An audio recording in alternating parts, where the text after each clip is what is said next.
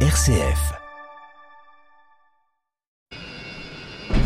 ouais, on s'est fixé des règles assez d'hygiène et de contamination. Et euh, si on fait pas gaffe, c'est, on voit vite le résultat sur les fromages. En fait, les fromages ils peuvent euh, prendre différents types de- d'évolutions qui sont plus ou moins désirables. On s'est équipé euh, en tenue blanche, charlotte, veste, bottes, pour entrer en ce qu'on appelle en zone blanche, c'est-à-dire la salle de fabrication.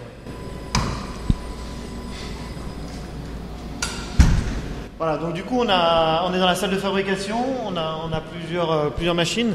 Donc le lait, on l'a expliqué, il arrive directement par les systèmes de tuyaux et il se répartit dans, dans deux cuves. Donc soit une cuve inox, euh, ce qu'on appelle une double eau, qui permet voilà, d'a- d'avoir un, un bon rendement fromager, soit une cuve historique et authentique du comté, c'est une cuve en cuivre.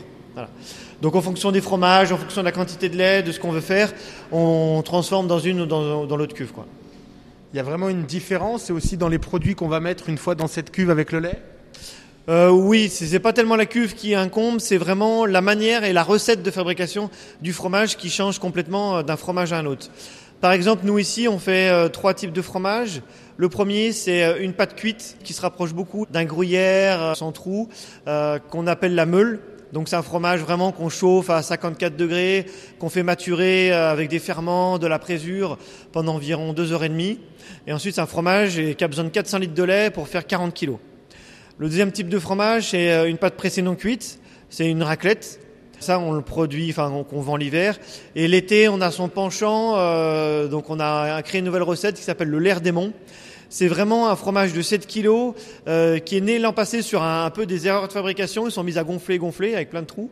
Euh, et euh, au début, on ne sait pas trop quoi en faire. On a fait déguster avec auprès de, de clients professionnels, de crémiers fromagers qui ont adoré. Et donc, du coup, cette année, on, a, on s'est remis à faire la- cette recette. Euh, donc, c'est vraiment un fromage à trous qui se rapproche beaucoup d'un, d'un emmental. Voilà, quelque chose de très sucré, très noisette, euh, qui est assez original. Voilà, donc ça, c'est les deux, deuxième catégorie. Et la troisième catégorie, c'est des tomes de 2 kilos. Euh, donc on a une tome moelleuse euh, qui est très souple, assez reblochonnée. Et ensuite on a une tome rustique qu'on affine jusqu'à 4 mois, 4 mois et demi d'affinage, qui a des caractères un peu plus, un peu plus forts, un peu plus soutenus. euh, et qu'on qu'on valorise jusqu'à à peu près 2 kilos. Quoi. Les raclettes, les lairs démons et les tomes, eux sont saumurés, c'est-à-dire qu'elles sont mises dans un bain de saumure, dans un bain d'eau salée pendant environ 2 heures. Et ensuite elles passent en cave le, le lendemain après-midi. Quoi. Donc là, on a nos petites tomes empilées par trois devant nous sur, euh, sur une table. Voilà, donc nos, nos tomes sont, vont être retournés plusieurs fois cet après-midi pour euh, imprimer l'image euh, de, de, de marque de nos fromages. On, on met un petit poinçon qui représente le- notre symbole, notre logo d'Altermont. Euh, donc sur nos, nos différents fromages, on met un poinçon dans le moule qui permet de, voilà, d'imprimer la marque. Et comme ça, nos, nos fromages ont une identité euh, remarquable, différente euh, et qui suivent euh, toute la vie du fromage, même dans les magasins jusqu'au consommateur. Quoi. Là, on dirait que c'est- c'est un A dans un cœur. C'est un A dans un cœur, donc c'est le fameux A d'Altermont. Et le cœur, ça représente euh, l'aimant du Lyonnais. euh, souvent, c'est on les, on les symbolise en forme de cœur, à la fois par rapport à la forme géographique vue du ciel, mais aussi ça représente les différents monts, euh, les monts vallonnés des monts du Lyonnais.